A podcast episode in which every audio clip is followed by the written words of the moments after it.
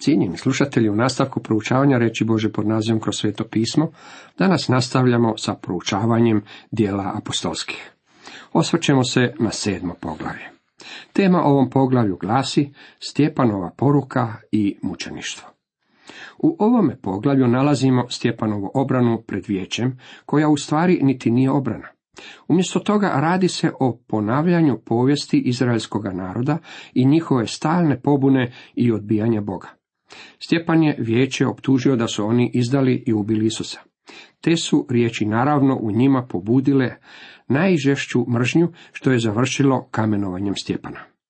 U svome nadahnutom pregledu povijesti izraelskog naroda, Stjepan je jasno rekao kako u niti jednom trenutku sav narod nije štovao Boga. Svejedno uvijek je postojao vjerujući ostatak, mali ostatak iskrenih vjernika, kao što je to i u naše vrijeme. Stjepanova poruka. Veliki svećenik upita, je li to tako? Stjepan odgovori, braćo i oci čujte. Bog slave ukaza se ocu našemu Abrahamu dok bjaše u Mezopotamiji prije negoli se nastani u Haranu. Oni su protiv njega iznijeli stanovitu optužbu, zato su ga i upitali u svezi s optužbama. Odgovarajući na njihovo pitanje, Stjepan se nije trudio skinuti optužbu sa sebe. U stvari on uopće niti ne spominje optužbe koje su bile iznešene protiv njega. Kakav predivni početak. On ih naziva braćo. Oni su bili braća po tijelu. Starije ljude naziva ocima. On je bio mlad i time je pokazao svoje poštovanje prema sjedim glavama. Ovaj mladić uskoro će postati prvim mučenikom crkve. Ponekad možemo čuti da je kršćanstvo u početku bilo pokret mladih. Potpuno je pogrešno tvrditi da je to bio pokret mladeži. Dvojica muževa koji su zauzimali istaknutija mjesta od ostalih bili su Stjepan i Sabao i Starza, kojeg ćemo uskoro susresti. Ova dvojica su imala veliku ulogu u oblikovanju rane crkve i smjera u kojem je ona išla. Obojica su bili vrlo nadareni i sveti duh ih je upotrebio. Ipak jedini put kada su se ova dva mlada čovjeka susrela bili su neprijatelji. Križ je dijelio Stjepana i Savla i Starza jednako kao što su bila odjeljena i dva razbojnika koji su bili razapeti zajedno s Isusom. Pavao je znao što govori u prvoj Korinčanima 1.18 gdje čitamo u istinu besjeda o križu ludosti onima koji propadaju, a nama, spašenicima, sila je Božja. Kada je Savao ugledao Stjepana, mislio je da je Stjepan vrlo bezuman. Ova Stjepanova poruka bila je u istinu majstorski potez. Pregled povijesti svoga naroda započeo je s Abrahamom. Na tom je mjestu povijest izraelskog naroda u istinu i započela. Ona ne ide ni malo dalje. Isto ćete stvar pročitati i u Evanđelju po Mateju. Ova knjiga, napisana Izraelu, prati rodoslovlje Isusa Krista do Abrahama. Ako želite Isusovo rodoslovlje pratiti sve do Adama, onda morate otvoriti Evanđelje po Luki. Stjepan započinje s Abrahamom, čovjekom vjere. Iako on prati otpor kojeg je narod iskazivao prema Bogu i njihovu pobunu protiv njega, ipak je uvijek u Izraelu postojao stanoviti ostatak koji je bio vjeran Bogu. Isto ovo vrijedi i dan danas.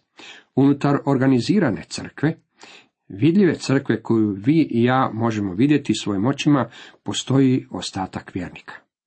Nisu svi ljudi koji odlaze u crku pravi vjernici. Ljudi se možda pitaju, misliš li da je taj i taj vjernik? Odgovor je da iako odlazi u crkvu i iako je možda službenik u toj crkvi, on možda nije kršćanin. Jednako kao što je u izraelskom narodu postojao vjerujući ostatak, tako i u vidljivoj crkvi postoji maleni ostatak iskrenih vjernika. Abraham je bio čovjek vjere.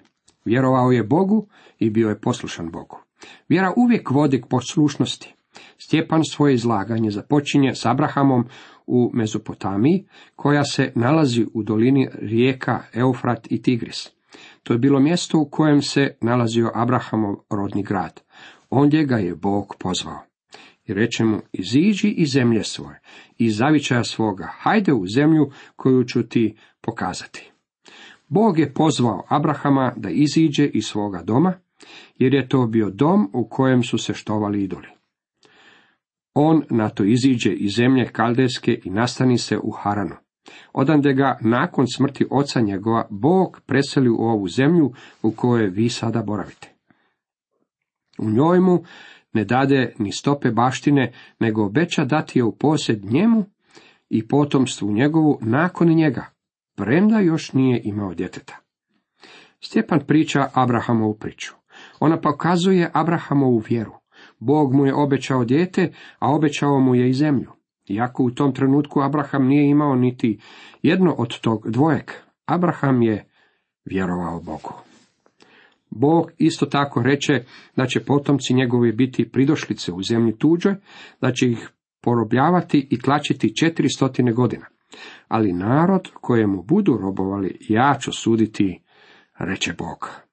A nakon toga izići će i iskazati mi štovanje na ovome mjestu. Dade mu i savez obrezanja, tako rodi Izaha i obreza ga osmi dan. Izak Jakova, Jakov 12 rodo začetnika.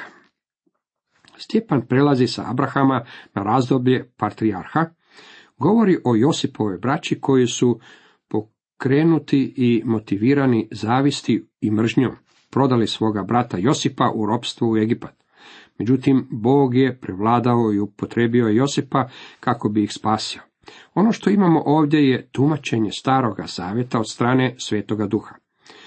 To ovaj odjeljak u Božoj riječi čini tako veličanstvenim. Rodozačetnici pak i iz zavisti Josipa predadoše u Egipat. Ali Bog bjaše s njim, te ga izbavljaše iz svih nevolja. Podari ga naklonošću i mudrošću pred faraonom, kraljem egipatskim, kojega postavi za upravitelja nad Egiptom i nad cijelim dvorom svojim. Onda u cijeloj zemlji Egipatskoj i Kananskoj nasta glad i nevolja velika. Oci naši ne mogahu naći hrane. Kad Jakov doću da u Egiptu ima žita, posla onamo najprije oce naše. Drugi se put Josip očitova braći svojoj, pa faraon dozna za podrijetlo Josipovo. Josip tada posla po Jakova oca svoga i svu rodbinu, sedamdeset i pet duša. Jakov tako siđe u Egipat i umre on i oci naši. Preneseni su u Sihem i položeni u grob koji je Abraham za srebro kupio od Sihemova sina Hamora. Sada je Stjepan došao do drugog razdoblja u povijesti ovoga naroda. Podsjetit će ih na izbavljenje iz Egipta. Bog je Mojsija učinio izbaviteljem. Također je i pokazao kako su Izraelovi sinovi u početku odbili slijediti Mojsija i da je Mojsije za sve vrijeme trajanja puta s njima imao velikih problema. Kako se bližilo vrijeme obećanja koje Bog obreće Abrahamu, rastao je u Egiptu narod i množio se, dok ondje ne zavlada drugi kralj koji nije poznavao Josipa. Lukav prema rodu našemu, tlačio je on oce naše da bi djecu svoju izlagali da ne ostanu na životu. U taj se čas rodi Mojsije bjaše božanski lijep, tri je mjeseca hranjen u kući očinskoj, a onda kad je bio izložen, prigrli ga čiji faraonova i othrani sebi za sina. Komentar kojeg Stjepan dodaje potvrđuje nam neke od stvari koje smo rekli kada smo govorili o Mojsiju. Ako je Ramzes II. bio faraon za vrijeme potlačivanja Izraela, onda je Mojsije mogao biti sljedeći faraon. Faraonova kćer odgojila ga je kao svog vlastitog sina. Faraon nije imao sinova, pa je tako Mojsije bio sljedeći u lozi. Tako Mojsije odgojen u svoj mudrosti egipatskoj bjaše silan na riječima i djelima. Mojsije je bio odgojen u svoj mudrosti Egipćana.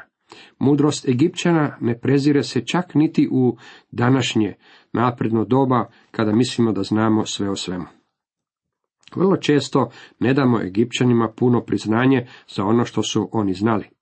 Oni su razvili matematiku, kemiju, inženjerstvo, arhitekturu i astronomiju do vrlo rafiniranih detalja. Ove grane znanosti i učenja razvili su na način koji je bio uistinu veličanstven. Promotrite samo piramide. Promotrite boje koje nalazimo u grobovima, boje koje su izdržale ispite brojnih stoljeća. Oni su poznavali balzamiranje, izračunali su koja je udaljenost do sunca.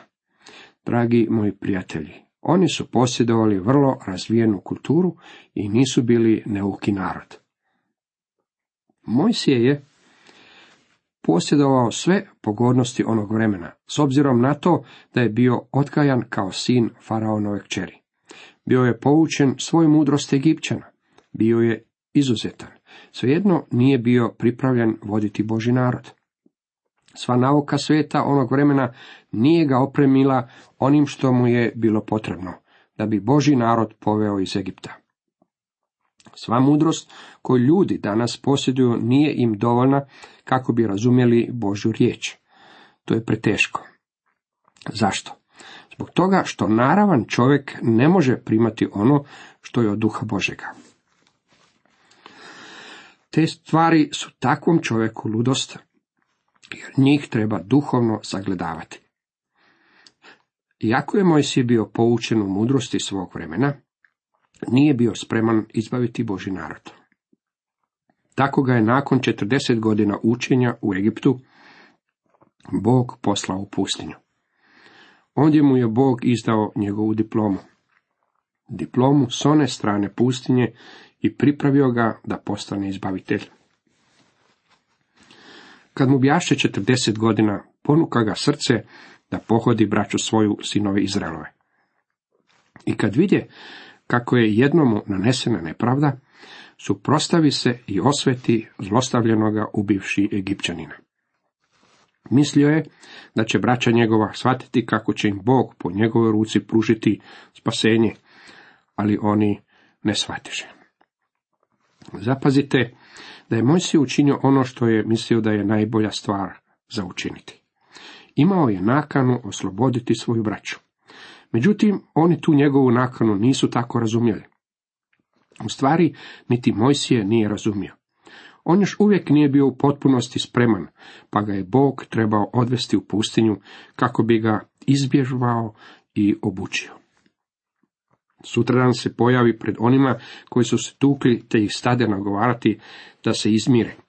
Ljudi, braćaste, zašto zlostavljate jedan drugoga? Ali ga onaj što je zlostavljao svoga bližnjega odbi riječima, tko te postavi glavarom i sucem nad nama? Kaniš li ubiti i mene, kao što se jučer ubio onog Egipćanina? Sada se Mojsi uplašio.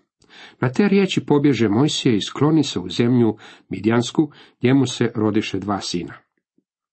Nakon četrdeset godina ukaza mu se anđeo u pustinji brda Sinaja u rasplamkeloj vatri jednoga grma. Opazivši to, zadivi se Mojsije viđenju. Dok je prilazio da bolje promotri, eto glasa gospodnjega. Mojsije je želio izbaviti Izraelove sinove, međutim za taj posao nije bio pripravljen, a jednako tako niti narod nije bio pripravljen za njega. Nisu željeli prihvatiti njegovo vodstvo. Opirali su mu se, tada ga je Bog pozvao da postane izbaviteljem. U nastavku u 32. do 34. redka čitamo. Ja sam Bog otaca tvojih, Bog Abrahamov, Izakov i Jakovljev. Sav preplašen Mojsije se ne usudi pogledati. A gospodin će mu izuj obuću s nogu, jer mjesto na kojem stojiš sveto je tlo. Vidio sam, vidio nevolju naroda svoga. U Egiptu i uzdisaj mu čuo, pa siđoh izbaviti ga i sad hajde, šaljem te u Egipat. Bog je rekao Mojsiju, čuo sam njihovo uzdisanje, vidio je njihovu potrebu. To je bio razlog zbog kojeg ih je izbavio. Zbog istog ovakvog razloga on je dao spasitelja za vas i mene. Nije to bilo zbog toga što smo mi tako lijepi, dobri i fini ljudi. On nije pogledao na nas i rekao, o, kako li su samo ljubki. Jednostavno moram sići dolje i spasiti ih. Oni su tako slatki, tako ljubazni, tako me ljube i tako su mi vjerni. Ne, Bog je pogledao na nas i vidio je ništa drugo nego pokvarene, okorjele grešnike. Mi smo svi bili izgubljeni u bezakonjima. On nas je ljubio unatoč tome što nas je bilo nemoguće ljubiti. To je objašnjenje. U 35. redku nastavlja. Toga Mojsija, kojega su se odrekli rekaši, tko te postavi glavarom i sucem, toga im Bog kao glavara i otkupitelja posla po anđelu koji mu se ukaza u grmu. Zapazite naglasak koji se stavljao na službu anđela u životu izraelskog naroda. Tijekom čitave povijesti Izraela vidjet ćete kako je istaknuta služba anđela. Bog je zakon dao Mojsiju kroz službu anđela. U božično vrijeme slušamo mnogo o anđelima, kome su se anđeli obratili i s kojom svrhom imali su poruke za izraelski narod, za Mariju, Josipa, za Hariju i za pastire. Za vrijeme trajanja razdoblja crkve Bog ne šalje poruke kroz anđele. Niti jedan anđeo nije se pojavio u mojoj blizini. Također se niti jedan nije pojavio niti vama. Ako vidite anđele, onda bi vam bilo bolje da zakažete sastanak kod psihijatra. Kao kontrast ovome, anđeli su se ukazali i donijeli poruke od Boga nekim od pripadnika izraelskoga naroda. Cijenjeni slušatelji, toliko za danas.